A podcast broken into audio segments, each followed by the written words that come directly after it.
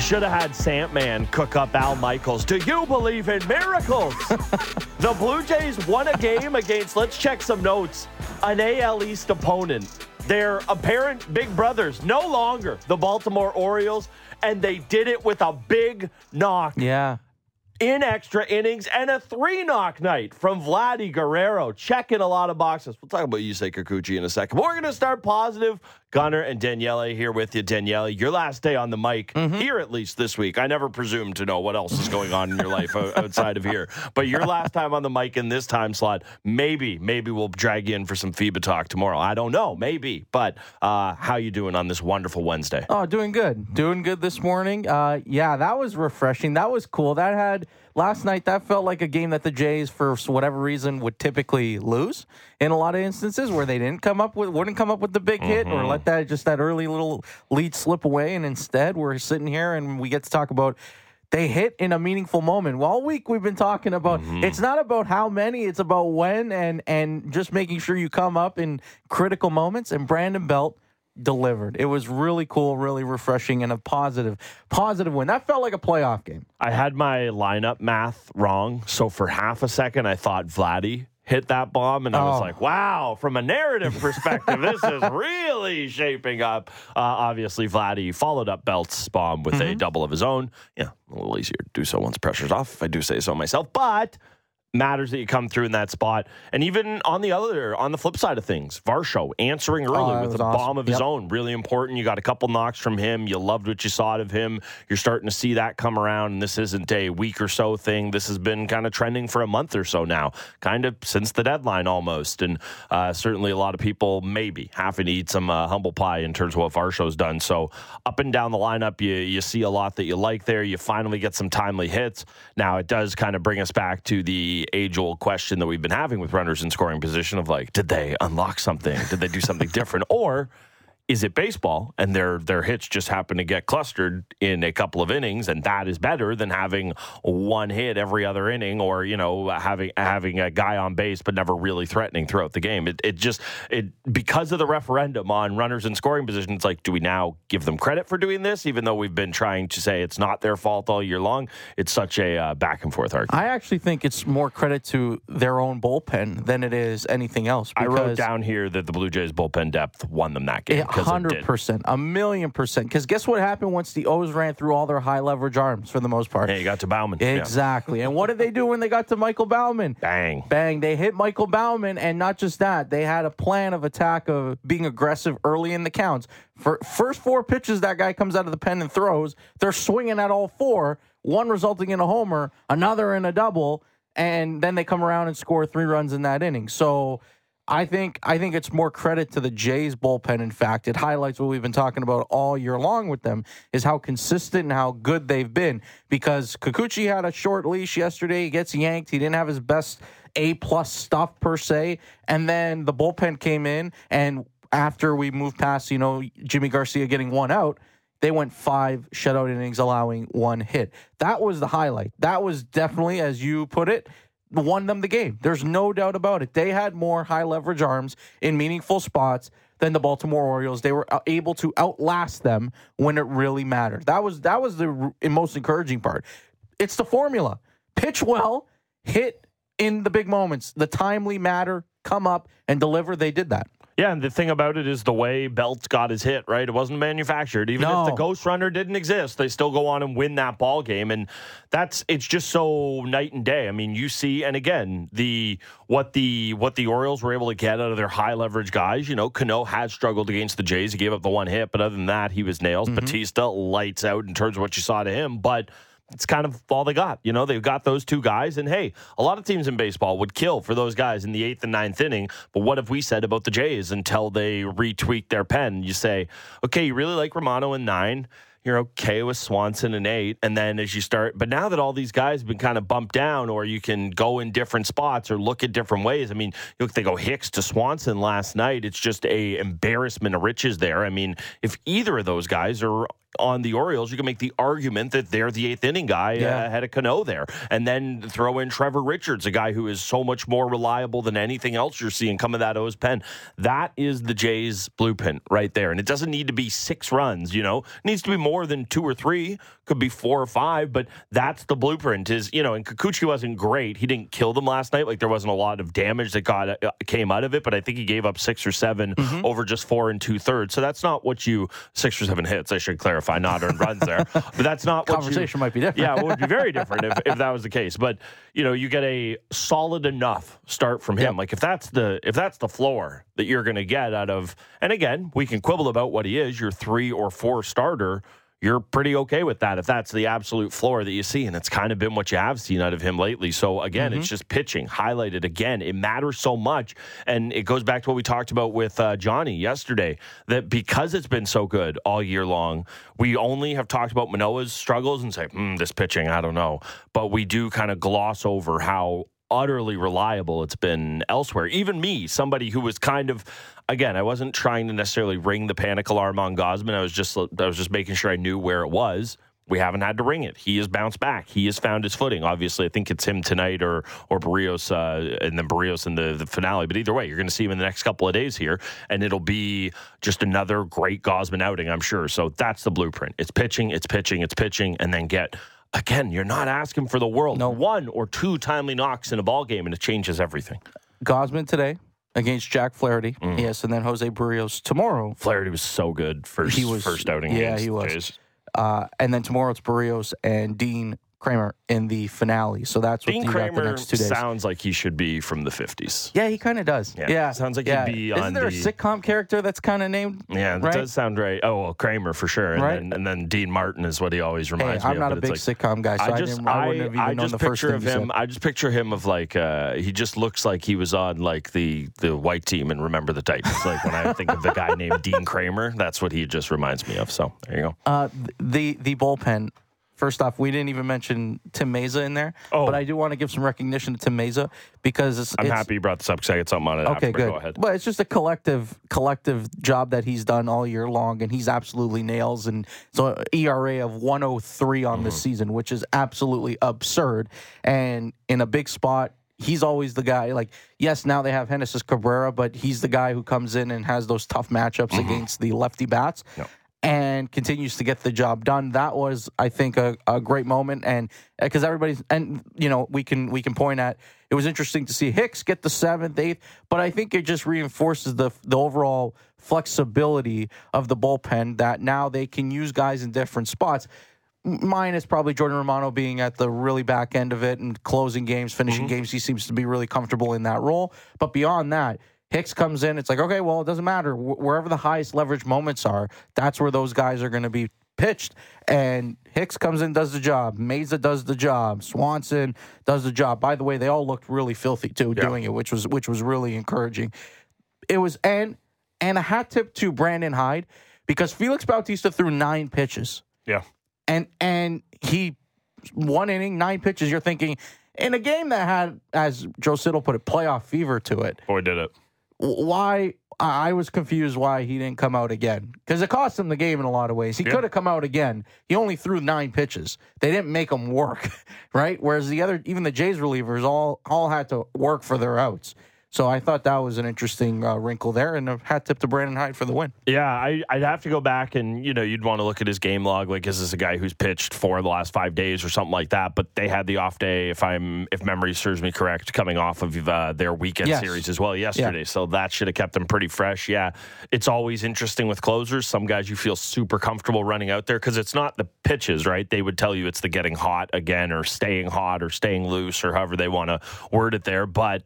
I would also say that if you're the Orioles, and especially with what the back end of that pen is looking like, maybe you could find out if he could get you even four or five outs, even if it's not going to be the full six or anything like that. If you can get more than three out of that guy, you should probably uh, you should probably try to Yep. do it. I'm happy you brought up Mayza because you know that moment in the ball game last night where Mateo's trying to get down the bunt and then he gets to two strikes and then oh now it's a full count. Yep. That was just you know, we get so bogged down in the pitch clock and everything's got to move faster. And I think we worried about those kind of moments late in the season of, oh, is it going to feel rushed? I don't know about you. I got no feeling of, oh, this is too quick. Yeah. Let Mayza sit there and chew on something for seven seconds longer. It didn't rush past any of that. Still had great feel, still had great stakes. So obviously, it's going to feel different in a game that really, truly matters. Hopefully, deep into October. But it felt like that was a good little test drive for it there. And I don't know about you, but I felt I didn't feel any type of way as though the game was moving too fast or moving too quickly. And I just thought, I just thought uh, Dan and Joe did a great, great job kind of highlighting the cat and mouse game there. Mm-hmm. And they also did a great job just breaking down how and you know it's not super out of left field, but I think that I think that it's good to be reminded of these things of how different Mayza's profile is than your typical lefty reliever, and that's why he's able to be used so effectively against righties as well. I mean, Siddall was saying last night he throws a slider more to righties than he does to lefties, which is just unheard of for a for a left-handed reliever. And it's also, you know, Mayza Mayza has some heat on him, but he's not 99. No, no. He's mid 90s, nope. right? So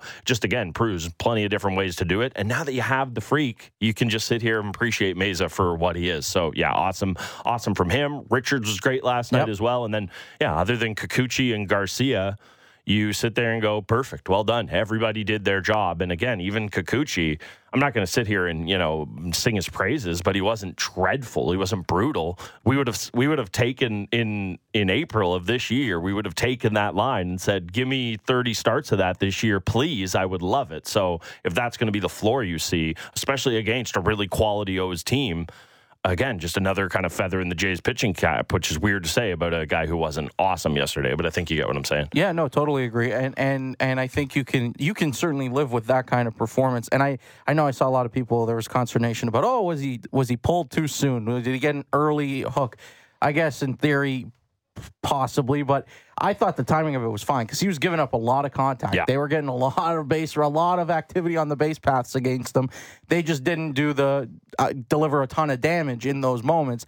And in fact, they almost the Jays could have almost even gotten out of that situation with you know, two on the board as opposed to three. Danny Jansen, the Kikuchi, I forget who it was. He struck out yeah. a batter. It was Cedric Mullins, I believe, and then Jansen throws through, and I was like, ah, it's two outs. You didn't need to. What happens? He bounces the throw, ends up being an extra run and an error. So that that came back to haunt them a little bit. Sure. But I felt like you know, he it was fine to pull him when they pulled him. I didn't see an issue with that. He didn't have his A plus stuff, but yes, he got you into the fifth. I mean, it's in, in in a game like that, high leverage game with a lot of stakes to it, and you can really feel it when you're watching the game uh, to to get even into that position is is encouraging. Did it's your good. did your heart jump into your throat when Matt Chapman nearly bowled him over on the infield pop up yeah. there? Because I immediately went uh, Bichette Springer. I don't know if that's where you immediately went, no, but that's where mine immediately went. And I was just going. Also, you know, in terms of guys on the Jays, you'd least want running into you. Matt Chapman's if he's not at the top of that list, he's yeah, right near that's it. an alpha. That's a solid yeah. dude, is what that is. So yeah, I saw that and I was uh, very happy everyone yeah, came out on the other side of that. Because Kikuchi, I don't know, you know, I don't know, he's just making weird faces or whatever, but he didn't look like it, it didn't look like it tickled when Matt oh, Chapman no, bumped no, no. in him. He looked a little worse for wear there. And again, obviously he stayed in the game, so he's fine. I'm not trying to speculate any injury or anything like that. But man, those moments there that and again like every baseball team will have them but if if it, the game would have gone the other way last night we're sitting here for 10 minutes saying these are the, these are the fundamental things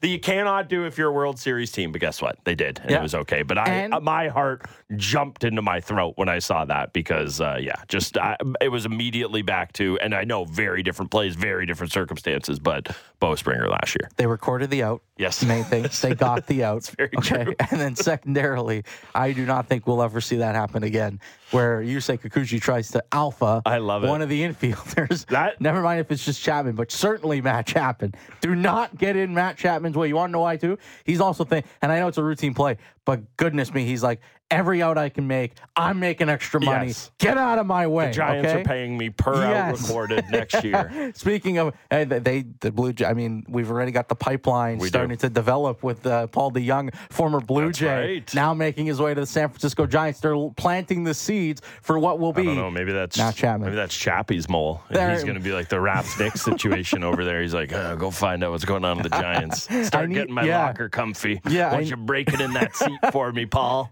I need to know. It feels like him and Gabe Kapler would get along really well. Ah, uh, yes. Yeah. Would agree on that. Perfect. Uh, it's funny. You mentioned the Jansen play last night. Obviously, these things happen. It ended up not uh, costing the O's at all, but there was a moment, I'm thinking it was maybe in the eighth inning, where there's a runner on, and then uh, it was Varsho was on, and then they it was a full count, so they go to the the run on the on the pitch, and Chapman th- swings through strike three, and it's Yeah. not Rutschman behind the plate.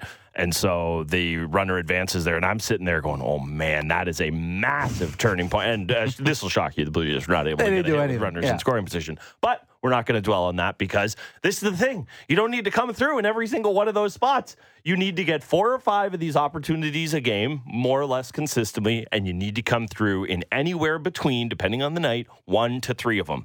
It is not that much that is being asked of you, and you see it. You can we can go and pull all the other moments that we would have been killing these guys for if they lost, but they don't matter because they were just able to get one or two knocks in a moment that matters. And we're all going to focus on Belt's bomb. I don't think you can. I don't think you can say enough about how much Varsho's meant early Yeah. on in that game. The way it started, the way Kikuchi was going, the way that games between these two teams have felt this year, the way this team can press when offense doesn't come to them early in a game. I just don't think you can say enough about what Varsho's homer meant early on. No, couldn't agree more. And uh, I do want to, before we transition to the offense quickly, the Boba defensive play that we haven't mentioned. Put some respect on his defense. It's time. I, I brought it up on Monday Mm-hmm. where I and, and I think we were chatting with Show and I said, you know, one of the things I noticed in his absence with whether it was Espinal or Mm-hmm. DeJong getting all those reps out there while hitting, yeah, I mean, just not hitting, um, was the fact that his defense is was missed because he makes plays like that, and I I don't feel like it's an, a certainty that those other two guys make that play. Uh, he he is he has become. Yeah, I'm not saying he's a world beater defensively by any stretch of the imagination, but when he does stuff like that, it reinforces that a he's improved defensively and b he deserves to have that reputation shift a little bit. The numbers are not going to support him ever. They're not. They're just not there. I you look. I even I'm Mm-hmm. Oh, yeah. thinking, oh, I saw some marginal improvement. No, no, no. If you look statistically, look at the they're awful. It doesn't matter what he does. But ultimately, that's in a critical point. We might not be another talk about another watershed moment that might have changed the game. That play right there, Massive. if it's not made, what happens? We Okay. might not be sitting here talking about them winning the game in extras, keeping it going. Tim Mayza being another, Mm-hmm. you know, just shot in the arm for them in the bullpen that continues to do a routine day after day. Instead, that could be a whole completely different narrative coming into this morning. But Boba makes a play that really saves the game and It deserves does. credit. It does save the game. It does deserve credit. I I don't even I honestly I wasn't going to bring it up cuz I don't want to be this guy this morning. The only thing I'll say about that, I am with you. Does Paul DeJong make that play? Not a chance. Does Carrera, does that uh, Carrera, I keep wanting to go back to Ezequiel Carrera. does Espinal make that play? Not that they'd ever let Cavan there, but uh, Oh, Schneider, God. sweet boy, wouldn't Yeah. make that play there. But I think a truly great or good or however whatever shelf you want to put on it, defensive shortstop, that play we go, wow, what a nice play, but we just move on because it doesn't look as difficult as it does. This is the age old question That's with like tough. Kevin Pillar in center field. It's like, well, is he a better center fielder than Kiermaier? No, but I've seen him dive like 15 times this year. Yes, because he has to cover a lot more ground and he does it a lot less fast. So that's the only thing I would have to that is that a a better shortstop defensively. And I want to be clear. Yeah. I have long moved. I have uh, again, I was the guy who for the last two seasons been banging the drum of if this team's going to improve pitching and defense, maybe not have that guy be your shortstop. I've stopped talking about that because it's far from the biggest problem on this team and he has improved to a point that it should not be a talking point. And that's where I'll agree with you that the the conversation deserves to shift. I just worry that we're now going to go the other way where all of a sudden he's a gold glove shortstop and it's okay settle down Yeah. i think a gold glove shortstop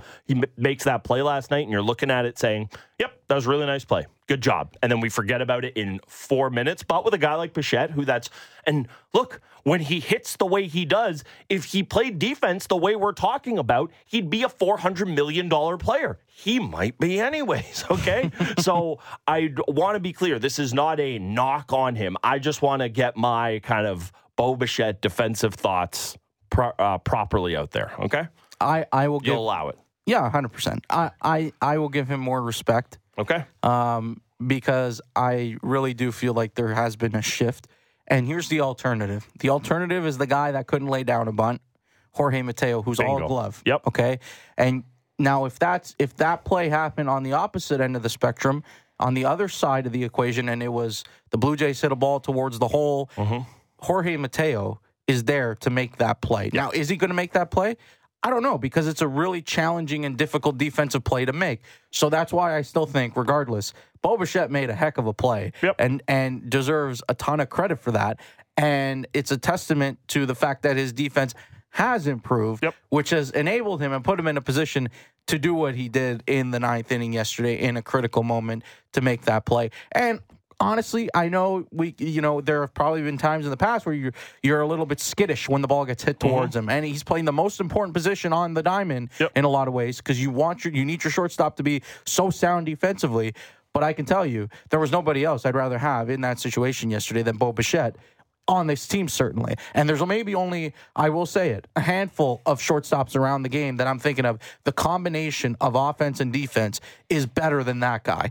Factoring both sides in equally, there's there is a very short list of actual legitimate shortstops that are better when you account for both sides of the ball. Yep, a thousand percent, and I'm with you there. I will take the I will take the awesome bat and pretty good glove guy over the all glove and pool noodle one thousand times out of a thousand. So we can we can absolutely uh, agree on that. Uh, probably just should do a little check in. Uh, Oh, definitely. This is this Yep, is the important. Uh, but this is the bad part though. I know this is this is the sad part. So uh, how'd everything go last night? other than ha- other than for the Blue Jays, not good. Uh, if you are a Blue Jays fan, still a game back of Seattle, one and a half games back of Houston, five and a half games back of Tampa. Now I did do a little quick math on this as well. Uh, so last year's last wild card team was 86 wins.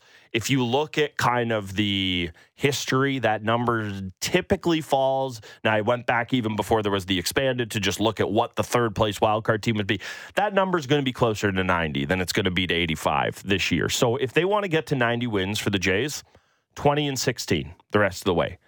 Super doable. Like we laid out the schedule that they have. They're going to have a bunch of games against the Yankees at the tail end of the season, a bunch against Baltimore too. You're going to have to go beat an occasional good team in this run, but it no is- more Baltimore after this, but Boston, Oh, that's right. Yes, lots of Boston, that's Tampa right. and the Yankees. Yeah. Yeah. So you're gonna, and the good thing about Tampa, of course, being in the mix, you're gonna have be able to claw back some games there. Uh, but everybody won last night. Rays beat the Rockies 12-4. Astros beat the Red Sox. So again, they hurt you and they help you at the exact same time this week. Uh, and then the Mariners uh, beat the White Sox 6-3. They- Surprise, surprise. they may never lose again. And then just for your update on Wander Franco, he's placed on administrative leave, hasn't played since August 12th. Basically, what the administrative list uh, allows the Rays to do, and baseball, baseball can investigate. Rays don't have to chew up a 40 man spot, but uh, Franco still gets service time and still gets paid. So that's just a little update on where we're at there. So not a great night uh, in the No. American League wild card for the Blue Jays. No, and Seattle didn't have Julio Rodriguez again because Again? he's dealing with a stomach bug. Oh. So he was just a little bit under the weather. They don't, I mean, it's the White Sox. I'm sorry. The White Sox cleaned house yesterday, got rid of their GM, their president, whatever they did What, up top. what happened there? Well, it's just uh, if you if you recall seeing that story uh, from maybe less than a month ago, Keynan Middleton, who was one of their relievers, talking about the lack of culture and Mm-hmm. I just I just remember the Field of Dreams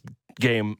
Was it two years ago? Yes. Three years ago, Yeah. and that White Sox team was nasty. They had Hendriks and Kopech coming out of the pen, Mm-hmm. and Anderson was a great player, and Grandal was smacking bombs. Like it just fell apart. Abreu was at yeah, first. just fell apart overnight. There, It it, seems like honestly. Oh, it, it did, and and it's a I I do think it's just more of a cultural thing than anything else. If you recall, actually, Tony Well, no. Tony, Tony La Russa was the, the manager of that team, and then It was that went that off he the got, rails. It was there that he got mad at the guy for swinging at like the 3 was- meatball. Yeah, yeah, Mercedes. that was there. Yeah, Mercedes, yeah, and he was never the same. He No. Mm-hmm. was gone. Like literally, that was the last we ever saw of Yermín Mercedes. He was, he was, he was. He's never played baseball again. Um, and so yes, you had that where the that that certainly soured quickly. It lasted about a year. They had a good season, and then he comes back for year two, and they were awful. And then their young talent hasn't necessarily developed at the rate that they would like uh, to see. Luis Robert seems like a good player. Eloy Jimenez has not been that wonderful for them. And then, yeah, Anderson has regressed. I mean, remarkably. He was one of the better shortstops in the game just two short years ago. Took a step back. It's just. It- It's it. It also, you know what, their situation reinforces how fleeting it is these moments, and how you have to just capitalize on the opportunities you get. Because people would have said, uh, you know, 2020, 20, I think it was 21 was the year of the of that Field of Dreams game. Roster looks good. Looks like they're turning a corner, putting themselves in a position in a very crappy division to do damage. And look what happened to them. Now, Yeah. where are they? So you have to make all these moments and opportunities count. That's where the Blue Jays are also at. We talk about windows with them.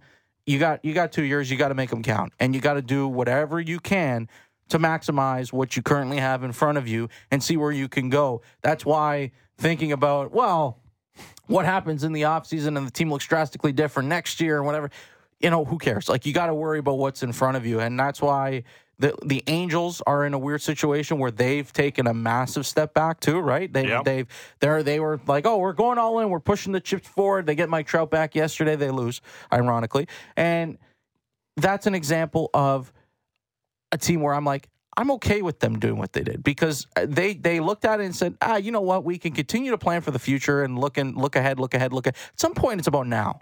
Win now, like try and invest and win now.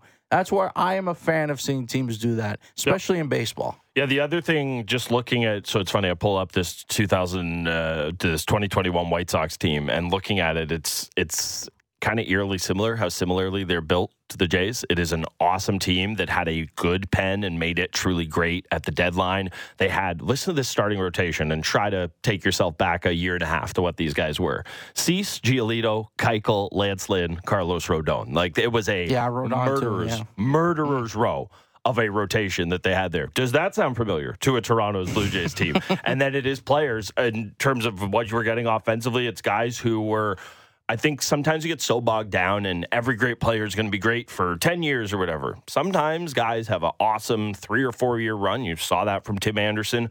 You've seen that for a guy like Matt Chapman or something like that. And it is very eerie how similar or how similar it is, the, that team build and this one here. Now, obviously, Bichette and Vladdy are kind of cornerstone pieces that maybe they didn't have there. But yeah, it's just when your team is built on pitching specifically, it can go away in an instant, like drop of a hat, it's gone. Look at what happened there. And that is why it is so important to strike. And this team, like, I know I'm not breaking any news to anybody.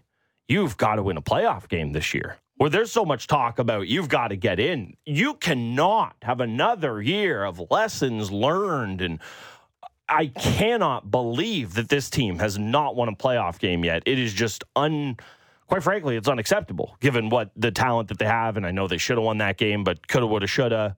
It was 8 1. Okay. You should have been able to take care of that. They have to find a way to get in because they, this is not.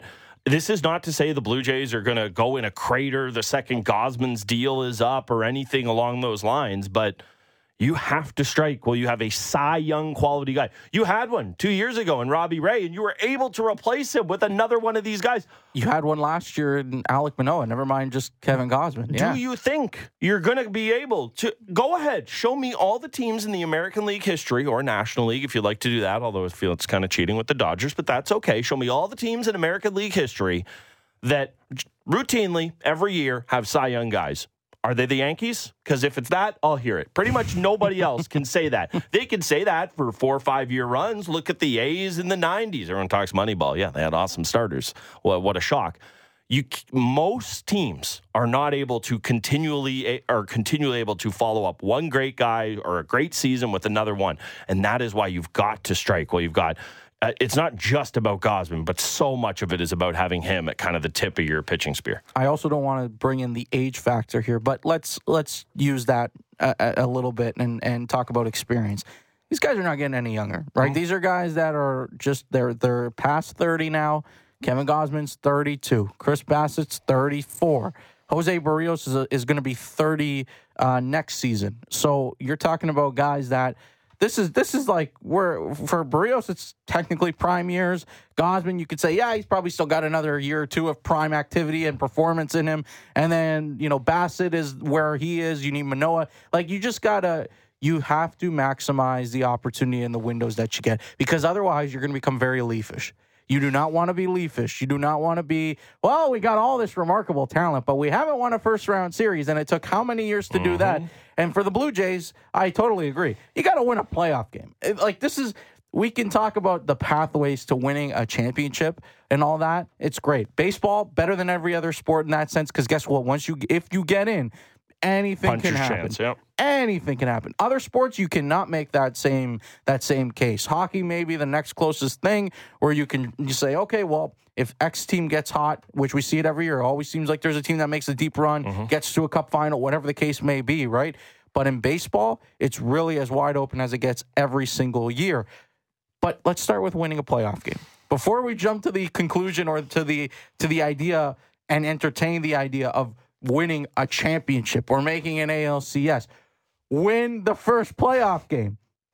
And and if we actually look at this last 3-year cycle that they've been in, this is why I think even missing the playoffs in 21 really really hurts. It stings because I think there would be a I think they would have a playoff win under their belt at some point here. So that hurts because you look 2020 short season for Charlie Montoyo's first go around Yep. in a playoff situation, right? In a playoff situation, and we all know Chucky's going over there and shaking hands with Kevin Cash before every game, and and you know he's he's worried about pitch count in a playoff game.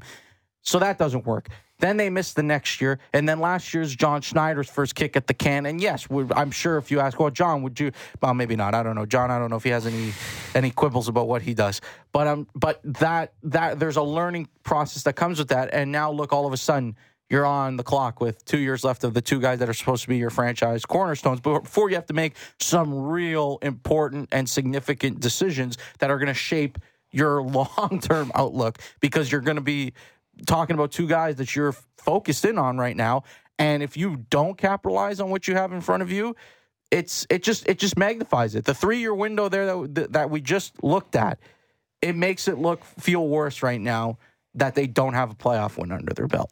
Yeah, it's ridiculous. I again, I just I don't know how many different ways we can sit here and talk about it. That when you look at all the talent that this team has, and I will say we are truly the kings of incremental building here in Toronto. Because about a decade ago, I remember the talk was meaningful September baseball. That's what we were looking for. That was about 2013.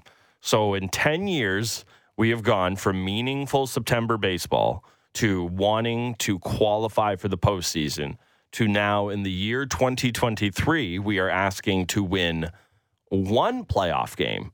Maybe, maybe by the time Vladdy is 28, we can ask them to win a whole series. Maybe then.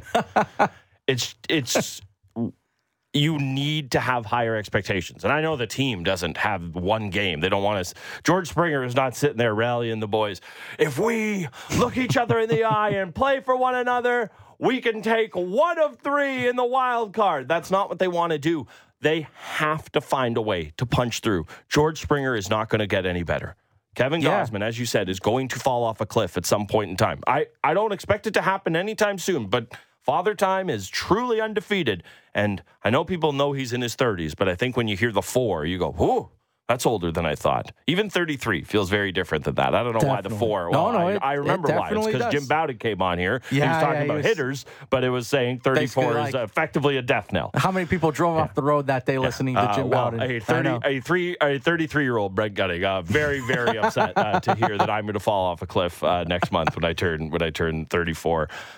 You've you have to find a way to come through with this group. You have Gausman for the next two, and you brought up the contracts of Bo and Vladdy. Paying those guys isn't going to be an issue. They prove they're worth it. The checkbook is going to open up for those guys. One of them. there, there is not going to That's be. where I was going to go. Yeah. Well, th- look, if they, I genuinely, in my heart of hearts, believe, and we still have two seasons to do this. If there is a run this year that they win a playoff series, and okay, steps are made, and then they are both what they're supposed to be for the next two years, I don't think it's out of the realm of possibility that there are massive contracts for both of those guys. But if it looks like this for the next two years of, and hey, what if it flips next year? it's not out of the realm possibility that Vladdy has a better year than Bowen. But if it continues to look like this, or it's the ups and downs, and I'm really talking more about Vladdy than I am about Bo right now, there's not going to be a rush to commit. And the thing about Vladdy, and I don't say this about him personally, but just a guy with his life situation. He and one, he's making 14 sheets this year. It's not like he is destitute and needs the money. He can bet on himself for a year of UFA. He could take a deal. He doesn't need to ring the bell the second he gets a chance to. Bo Bichette, little bit of a different situation, but not really. He's going to get his 11 next year. Then I think it jumps to 16 for the Correct. last year of his ARB deal. Yep. If he wants to take one more year to now, he's going to be 28 when this happens, so he's probably going to really want to ring that bell at that point in time. You need to know what those guys are. And whatever that means to you, I think a lot of people are pretty confident in knowing what Bo Bichette is, and they'd be pretty confident in giving them that big eight, 10 year, whatever baseball contracts look like by the time he's ready to sign that one when we're done with Shohei. Vladdy's going to be a different scenario. You need to see more of a consistent track record. And quite honestly, this shouldn't be the way it works, but it doesn't need to be consistent track record if he just loses his mind for three weeks in October. if he loses his mind for three weeks in October and he's hitting 310 and he's slugging you know what and he's got four bombs in a series and people will be ready to write him a blank check that day Definitely. and that's that's why it is so important that one of those guys comes through in a big way should they qualify i think we should probably preface it with that i think they're going to get in but should they qualify Still an if. Still an if. Definitely an if, given what we're seeing from the teams in front of them right now and that are around their orbit in, in the playoff race. Uh, the, that the whole Bo Vlad conversation we've been it seems like having it now for at least a couple years, which is crazy because they've only been in the big leagues for a very relatively short period of time. But I will say, I think a it's a huge domino. There's no doubt about it. It's a massive domino. Right now, if we look at I, I mean I that's why I was I was saying you got to if we're focusing on even just focusing on the now, this roster, what is it going to be? Less. I mean, this time next year, it's going to look vastly different. Okay, that's another factor. We didn't even mention the position players, and we mm-hmm. went through some.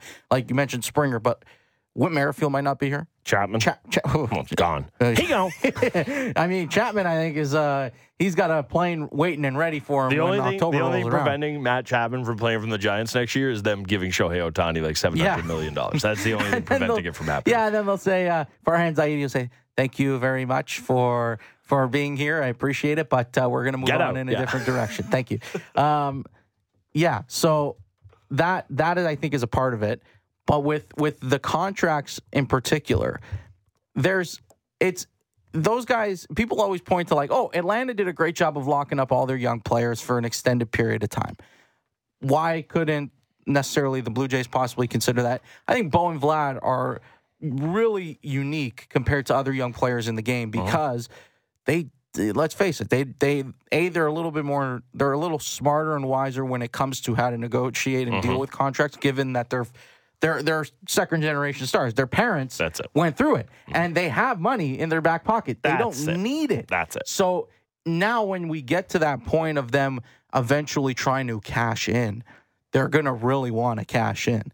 And there's not an appetite for them to say right now, I'll take I'll take a bit of a haircut or I'll take Yeah, less the two sec- the two big ones the security. The two big ones in Atlanta that everyone always brings up are Albies and Acuna, right? Yeah. Like they were able to Well- jump all over those guys early. Michael Harris had one Yeah, last year. true. He signs a nice, very, very team friendly long term deal. He's a great, not even, he's an awesome two way player on both sides of the ball in center field. And, and then, yes, I mean, Austin Riley got paid That's too, true. right? But, you know, he, and I would say he took a little bit below market value, Yeah, but definitely. comparatively to the other ones, no. The other contracts are Yeah, yeah. more significant in, from that standpoint. However, with tr- with the Blue Jays, it's going to be different. It's just going to be different, and that's why when this uh, whole conversation got tossed around really early in their careers, especially after they had their first full seasons where they come out, they look like world beaters. These guys look like those real franchise cornerstones. You're thinking, okay, we'll get it down now because you're going to save money, but realistically, they're not in a position where they f- really feel the need to do that. No, and uh, uh, like I understand he is uh, persona non grata in MLB right now, rightfully so. But that Wander Franco contract was not walking through the door from either one of those guys. There was just there was no impetus on Bo or Vladdy's part to get locked up for the effective entirety of their prime because they didn't need it. The family situation was just different. It, it's a smart move if you can wait, and they obviously had the ability to do so. The other part of it as well is sometimes I think we look at it as like as this missed opportunity that you know the Jays weren't able to get at least one of them locked up to one of those super deals or, or however you want to look at it. Uh, if you think the pressure has been getting, and maybe maybe you're not of this thought, but if you think it's pressure that's affecting Vladimir Guerrero Jr. right now, How do you feel if there was a 20 in front of his name or whatever the deal would look like, right? Because I, you know, it'd be backloaded. It wouldn't be the big up front, but we wouldn't think of it as how much he gets paid annually. Again, I say this about baseball players all the time right now. How much do they make? Go ahead, tell me. You probably don't know unless you've just gone and looked it up because you're curious. But once a guy gets the big 10 times whatever, we look at them as a $180 million player, a $200 million player. And that number would have, whatever it would have ended up at, would have got attached to Vlad, would have got attached to Bo. And as a young player, when you're scuffling, you don't need that on you. It's hard enough when you're not living up to the hype what would we have been saying? We have a perfect example right in front of us this year. What would we have said about Alek Manoah if they did exactly that with him? Now, obviously, a pitcher, so much harder to do that with, wasn't ever discussed really because of exactly that thing. You know how much pressure Manoah put on himself this year. Imagine if he was a, again, $120 million pitcher, or however we would have phrased it. It would have been would have felt like the world would have been on top of you. So maybe a little PC says they dodged a bullet not doing that. There is a world where they could theoretically keep both of those guys. They could they could keep Bo and keep Vladdy and pay them both and give them money. But it will be super. Fa- one thing, it, regardless, it it will be super fascinating to see what the disparity in pay is or mm-hmm. how it, how it breaks down, because even positionally, and I did this the other day. I went and looked Bo certainly has a stronger case to be paid more just given the position. Because totally. you look at the comparables around baseball and the amount of money that shortstops are getting paid right now, the elite shortstops, and I would consider him in that tier, right?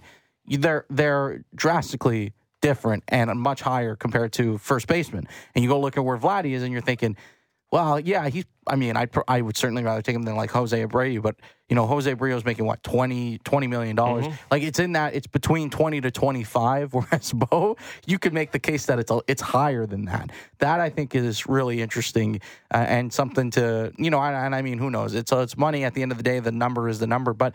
I think it's it's still fascinating to consider what what that could look like because there is a world where they they could, in theory, keep them both, give them deals, and ha- keep make them happy, and they're also going to have a lot of financial flexibility at that point because a lot of these contracts that we've been talking about, by the time those two come up, will not be yep. there anymore. They're off the books, and I think they're like committed payroll right now is like seventy five million dollars for that season compared to what they've got a two hundred thirteen million dollar mm-hmm. payroll right now. So there will be opportunities to do it it it just will be really interesting to see what the numbers would look like in a world where both guys stay on the team. You, you mentioned the shortstop salaries and kind of where they're at. So uh, Xander Bogaerts, of course, now he has a super long track record, awesome Red Sox for a long, long time.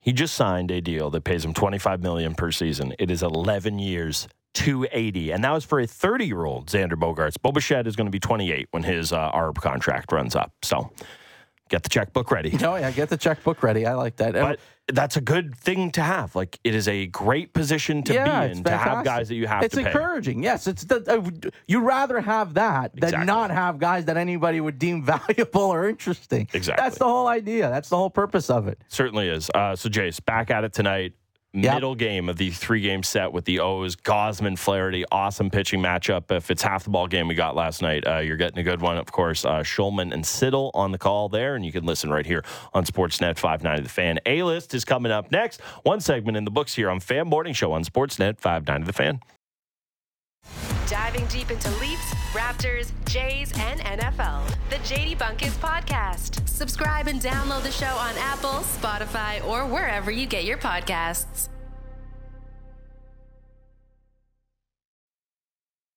Now it's time for hey, yo. the A list. Bing bong, bing bong, bing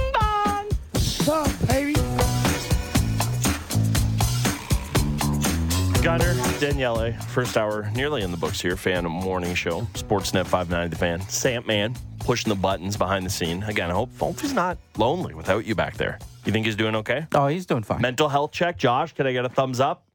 Oh, he's gonna give me a. Thumbs he was gonna give me an audio one. He I felt should've. like he reached for the board. Feel yourself. Heat check. Josh, you're heat always check welcome Wednesday. What do you got? That good. Uh, wow, okay. What a move. I asked you how you're feeling, and he's like, I'll give myself applause. Thank you very much. Love Heat it. check from the Sandman. Hey, I asked for it. I cannot I cannot uh, Mutombo him now. Uh, something else I would never Mutombo.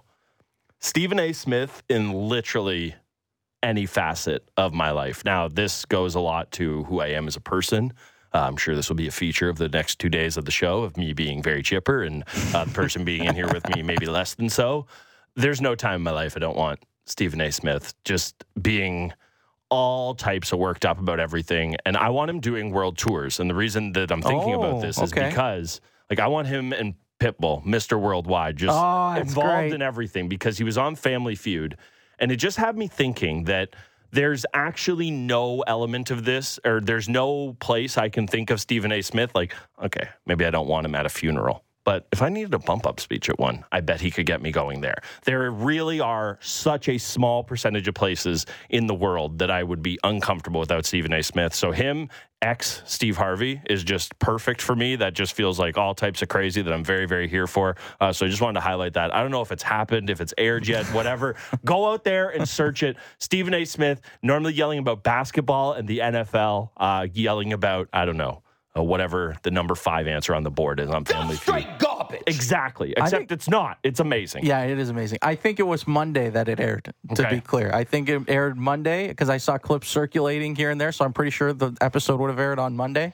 But it's a great point. Yeah, I mean, Stephen A. Smith, in any given situation, you could probably think. Can we drop him? Can we drop him in The Bachelor? Like, I don't watch this show, but if it's a time for, I don't know, they just got some guy there in a suit and he's like, who are you giving your rose to? It's way better if it's Stephen A. Smith. He's like, you're going to tell Patricia she doesn't have the goods in front of America? I love it. I need Stephen A. Smith involved in everything. I That's was going to throw out a like, which Sportsnet personality, but that's like Oh, asking. can I- okay. Oh, please give Can me I one. give it's you- just it's just like asking which of these puppy dogs could fight a grizzly bear because it Okay. really feels unfair to put to pit anyone against Stephen A. That's very true. But I do have one that I think would be remarkably humorous and funny. Oh, okay, Kevin Barker.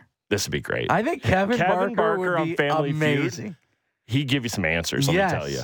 That southern twang in his oh, voice too. I It'd just be great. I I know I know like our guy Gerry Dee hosts Family Feud Canada, but Kevin Barker and Steve Harvey. You want to talk about same Americas but different Different- Americas? yeah. two Americas would Yes. be a play there, and I would very very much uh, like. That was the only one I could come up with. That's an excellent answer. I I honestly didn't even think we had anybody. I thought you were going to go super the other way. I thought you were going to go with someone very understated or like a show Ali or something. You know, like not a showman. It's funny because No, his name no, is. Show. Yeah. I thought you were going to go with someone like a little more understated. I thought that when was your name is. Show, you don't need to be a showman. Kevin Barker, he would give you some answers Yes. on that show. Definitely. That's that's very good. Yeah, Uh, you that al- was the only one I could come up real- with. I if really you like want, that. and I mean, then I was also thinking, you know, I guess my second would kind of be Blair too, because of just he's he's very unassuming and well, can he's be very. part. He's part of the Barker family. Like it's him, He basically Tim is. Barker Yeah. and Hazel, and we Yeah. just got to fill out the squad. yeah, So that's true. Okay, fair enough.